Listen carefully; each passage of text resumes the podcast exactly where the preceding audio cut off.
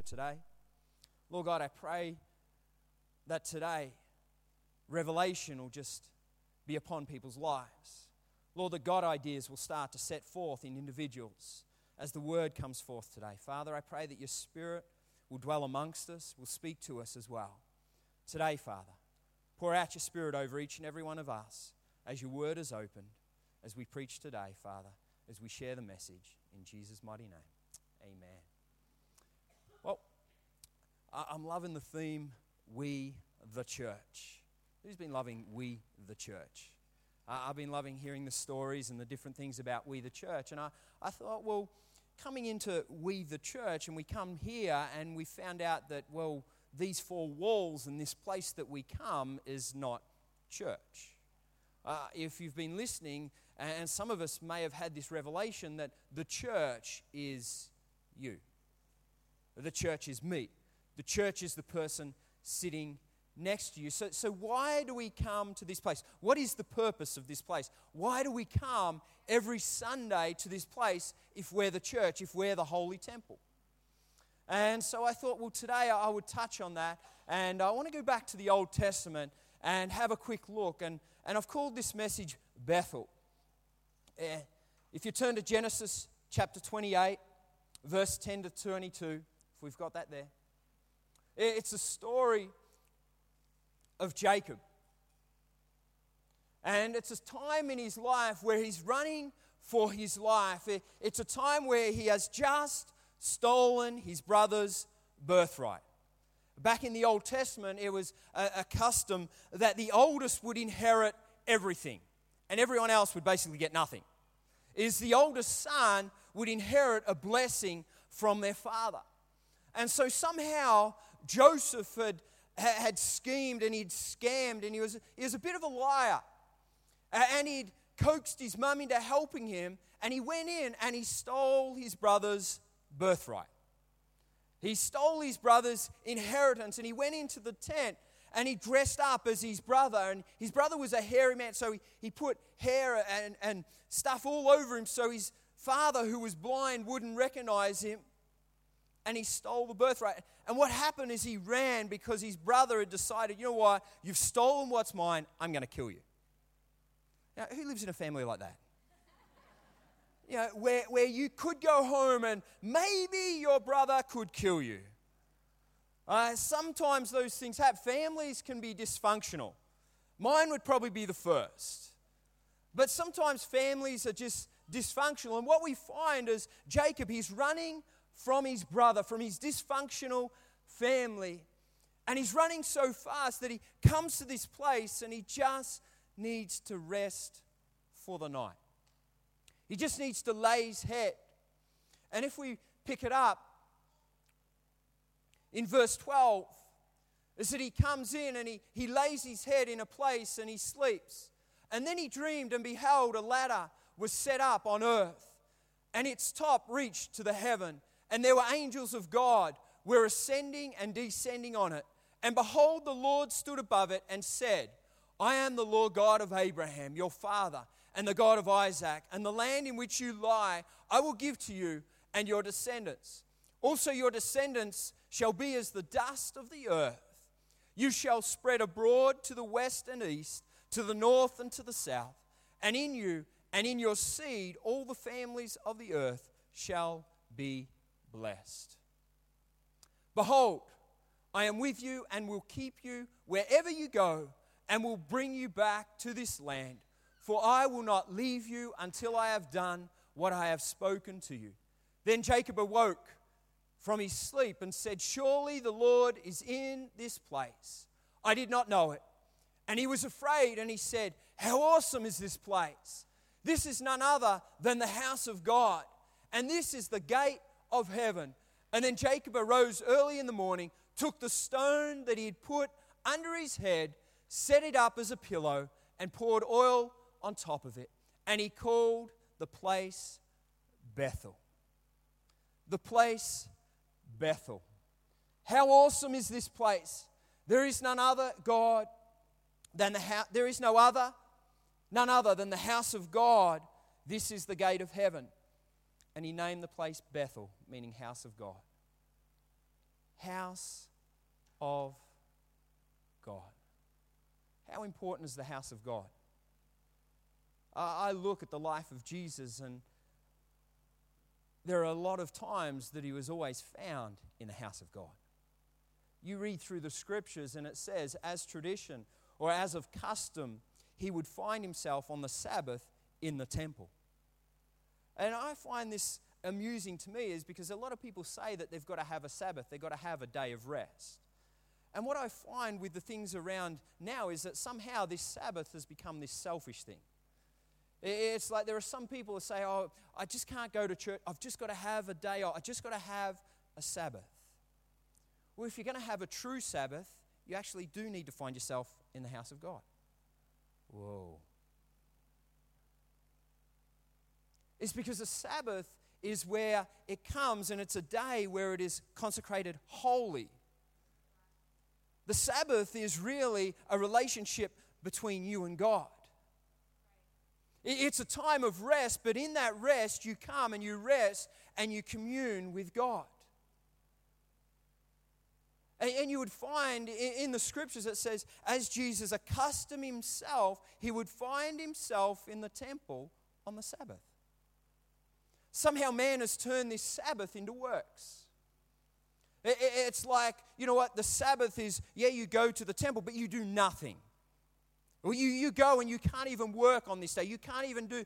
But in turn, they've made it this law, this tradition, where it's lost its relationship with God. And all of a sudden, Jesus comes back and he says, Hey, keep the Sabbath holy. It's like, put that out, come into a place and worship me. I, I believe Jacob at this time had just come into this place and he'd found the rest that he was looking for. For some of us, we live in, in dysfunction around our life, is that when we step foot inside these four walls, it should be a place where those things just fall off. Is that the house of God should be a, a safe haven where you come and you find rest.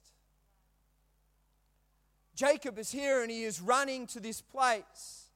And I don't know about you, but he finds rest. He, he finds an anchor. If you read the scripture, it said he took the rock from under his head. When was the last time you actually slept on a rock? Show of hands. Maybe last night. I, I thought it was amusing. As I was reading and sleeping, and, and I said to Carolina last night, we got home pretty late because Alicia turned 30. And I said to Caroline, I'm just going to look over my message. And as I was sleeping, I got this revelation, and I was like, Who sleeps on a rock? What's the significance of a rock? And, and, and I, I, I was getting in the car this morning, and I brought my rock. Because I tell you what, I don't know whether anyone could sleep on that. It says he, he picked up a rock and he laid down and put his head on it. It was funny. I got in the car with my rock, and my daughter, my, uh, Layla, she's fascinated with stones. Like, you will find stones under a pillow, you'll find stones in her bed. Who has kids like that? You'll find stones just everywhere. They're her pet stones. And she's like, Dad, I didn't know you had a pet stone. I didn't know you had a pet rock. I said, Yeah, I got a pet rock. I took it out of the car and she's like, Whoa, that's a heavy one. I'm like, Yeah, I sleep with it. But I was thinking, it, he slept on a rock. And then when he got up, he used that rock to mark the place Bethel. And as I was thinking about it, a rock is something that is solid, a rock is something that doesn't move easy. And as I was pondering through the scriptures, what are those scriptures that speak about a rock, a cornerstone? Is that Christ is our cornerstone, Christ is our, our rock. Simon Peter, because of this revelation, you will be, you will start, you know, upon this revelation, upon, upon this rock, I will build my church. It's not easily moved, but it's a marker that says, Here is the house of God. It became a marker for Jacob. It became a place where he could anchor himself and find rest. He put his head upon the rock, and what happened? Rest came. In all his dysfunction, in all the things were happening around his world, he came to this place and he put his head upon a rock and he found rest, revelation, and transformation. I believe the house of God should be that. Is that no matter what is going on in your world, you can come and be anchored to Christ. You can come and be anchored. It should be a place where rest is found, where revelation comes forth and transformation has started.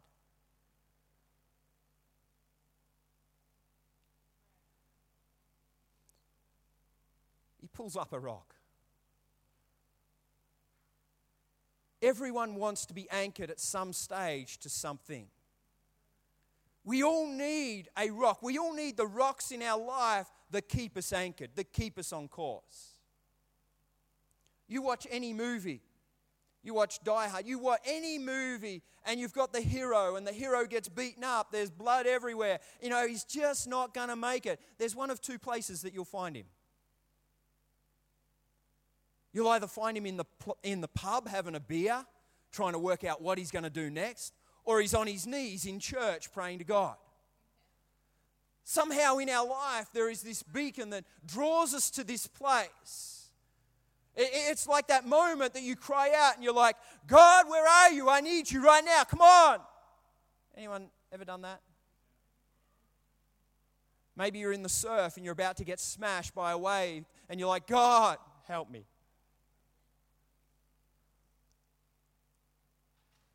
Or you know your wife's coming home and your house is a mess and you're like, God, help me.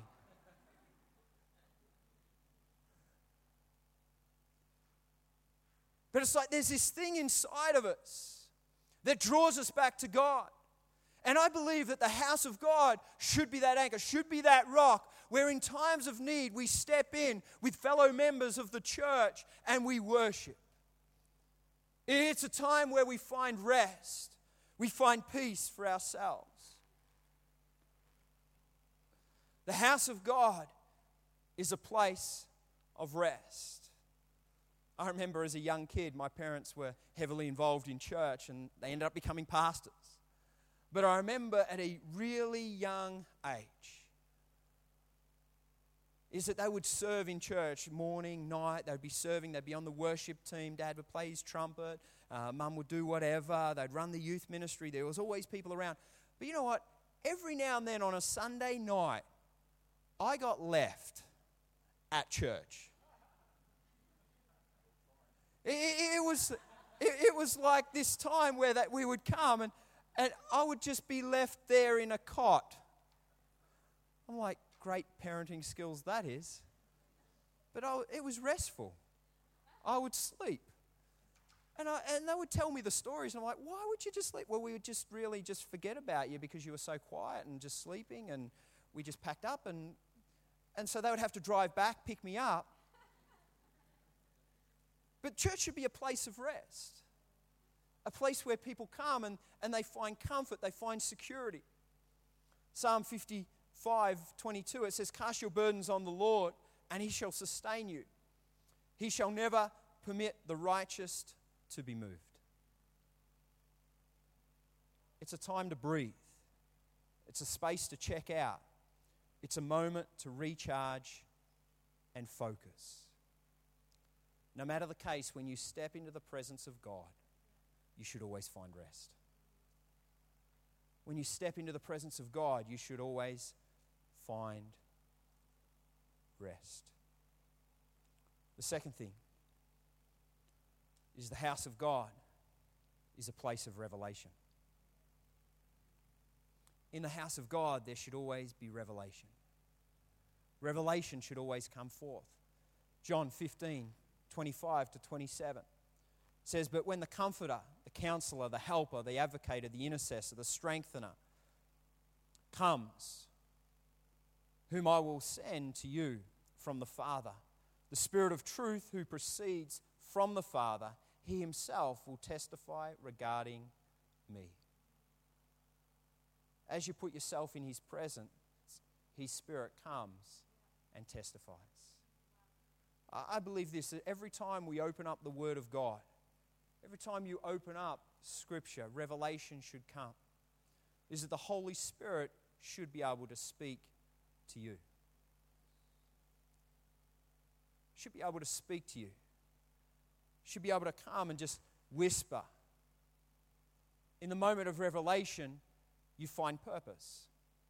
Clarity will drop into your spirit, purpose will stir, and vision will start to reveal itself to you on what God wants for you. I, I find it funny sometimes when, when we preach, and Carolina and I have the same conversation. We, we preach a message, and, and then someone in the cafe will come and speak to us and tell us how amazing the revelation was, tell us how amazing that scripture was. And, and, and sometimes we have this discussion at home. We actually didn't say any of that. Who's it? Uh, but somehow, the Spirit of God has spoken to that individual and give them a revelation of what they need for that time, that moment, that season in their life. It amazes me. I love how God works. It's not necessarily what's spoken as much as what's imparted. And that's what I love about the God factor when it comes to faith, when it comes to believing, when it comes to the house of God. Is that we step into this place, we worship God, the heavens open up so that we can receive a word for ourselves. Revelation.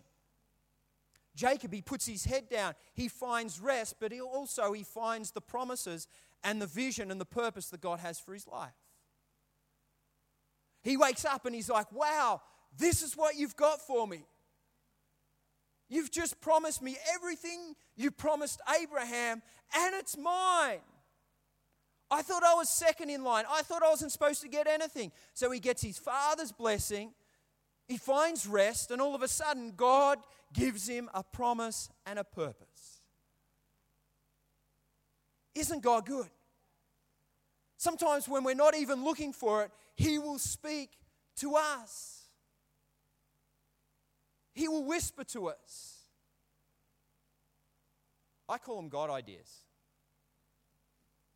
Anyone ever had a God idea? No one ever had a God idea? I, I have lots of God ideas. And I share them to Carolina all the time, my God ideas. You know her first response is this? That's stupid. Are you even saved? Do you even believe in God? Like, what are you thinking? That's her first response. And then, probably a couple of days later, she's like, I've been thinking about it, and uh, I believe God told me it's, yeah, okay. Whoever has God ideas. You know, sometimes it's good just to keep God ideas to yourself when you're married. You know, sometimes God ideas. I believe that God speaks to us. I believe that during service, sometimes God speaks to us about our family, about raising our kids, if you have, have kids. I, believe sometimes if you're a business person and, you're sitting there, that God just starts to speak to you about keys on how to develop your business, strategies on, on what you should do, where you should be, who you should meet. I believe the Spirit just whispers those things that you need as an individual. He speaks corporately to us all, but also we can take away something just for us. Something just for us. Matthew 11, 29 to 30. I love it because when Jesus speaks to us, what he's saying, he's saying, hey, listen, take my yoke upon you and lean on me. For I am gentle and lowly of heart, and you will rest, and you will find rest for your souls. For my yoke is easy and my burden is light. How cool is that? God gives you a God idea, it can look crazy. But when you step in to that, when you step into what He has for you, becomes easy. I see it time and time again. So many Christians just striving. They're just pushing the cart up the hill. They're just like, this is hard. Christian is hard. It's everything is hard. Life is just hard. Have you just listened to God and the ideas that He has for your life? Have you listened to God and the call that He has? Because what I find is when you hear that voice, when that, that, that word drops into your spirit and you just step across, His promises is that His yoke is easy. But it comes down to a trust thing. In order to step into what God has for you, you have to trust Him at His word. You have to trust Him at His word. Our mindset naturally is this is the bad behavior puts us at odds with God, then good behavior should fix it. That's not how God works. Yeah, good behavior should fix it. It's, it's not the way God works. Our nat- natural inclination is to do something in order to regain God's acceptance or approval. I love this because when God initiated his relationship with mankind, it didn't begin with a command, it began with an invitation. The question is will you trust him?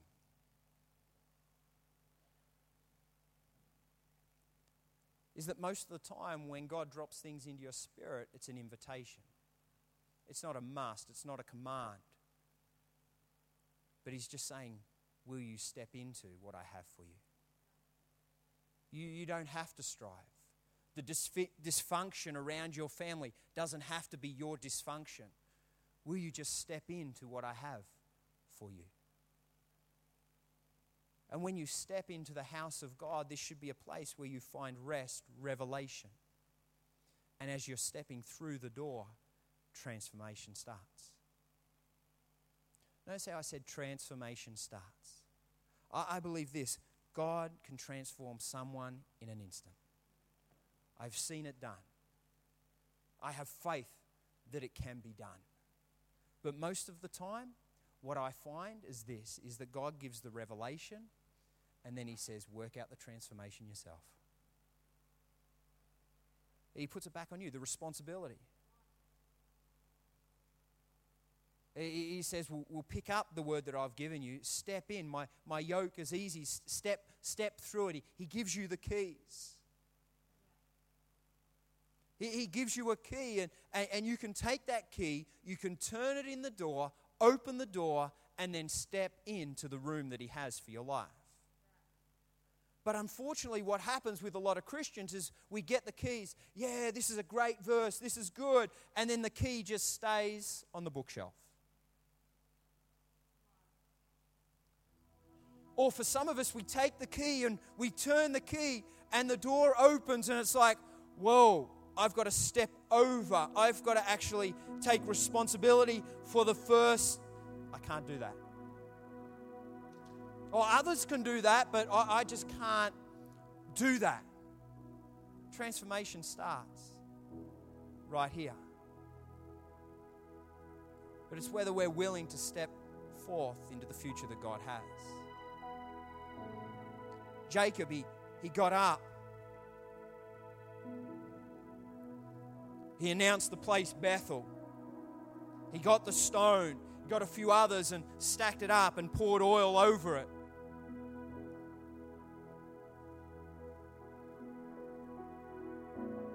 He was like, you know what? I, have met God right here. I'm not going to let it go. I'm going to see transformation. I love what Jesus, uh, God says to him. It says, Behold, I am with you and I will keep you wherever you go. And I will bring you back to this land. For I will not leave you until I have done what I have spoken to you. I believe this is there are people in this building that have had a word from God. years and years and years ago, but the word hasn't been fulfilled.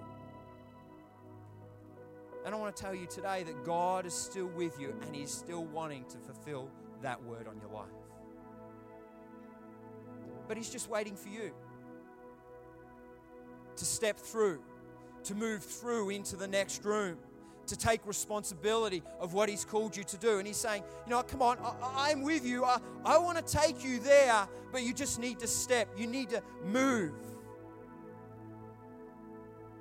And I don't know how long it's been, but you're just still sitting there and you know the promise is true. You know the calling is upon your life. But, but, but I don't have the finances. But I don't have the charisma. But I don't have the knowledge. I, I don't have, I, I've got a family. I, I've got a house. I've got a more, I've got a. So? Just told me you got nothing.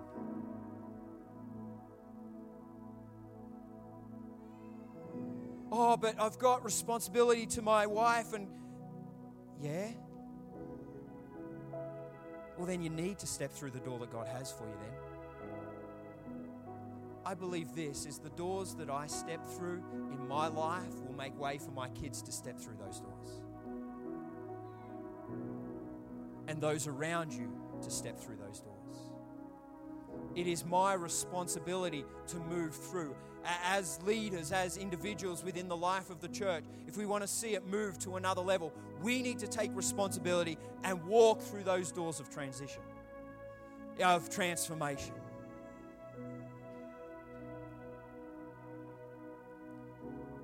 Last thing I want is my kids to say, you know what, dad had a dream, but he knew God called him, but he never actually stepped out. He, he never actually moved forward in what God had for his life. He, he just stuck in this box because he had us kids. And the memory that they would have is this is the dad actually never did what he really needed to do because of us.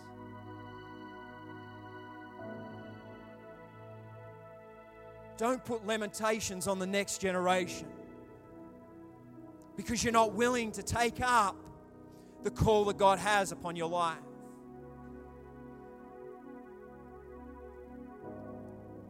Jacob, he gets up.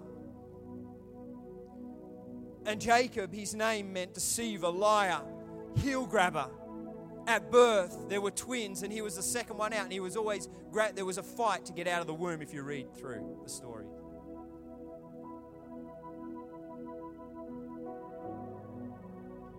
And in a moment, in that time, and this took a little while, his name changed to Israel, meaning that he has been saved by God. He has been saved by God. All this transformation started at Bethel, the house of the Lord.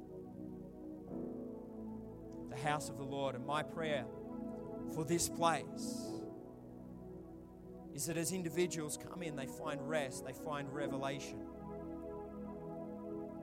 But transformation starts. Families are restored. Relationships are made whole. Those that are sick will be healed. Those that are struggling with mindsets will just fall to the ground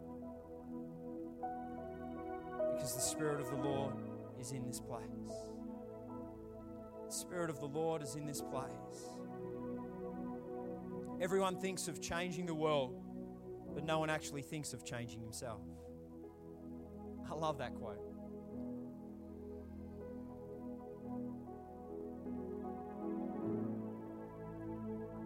Don't be the person that hears something that can revolutionize your life the God voice speaking to you and not act and live a life of regret. And live a life of regret. Father God, today I thank you that we can come into your house that as a church we can come into your house. Lord God, and lift up your name, declare your name, sing praises to you, God, at the same time as these things take place, and we step in, we find rest for our soul. We find the anchor, you. And as we find the anchor, Father God, I thank you that we can hear a revelation of your word. That your spirit speaks to us intimately, Lord God. It speaks to us corporately, but God, more than that, intimately for where we are at as individuals in our life. But then also, God, giving us the keys to move into our future.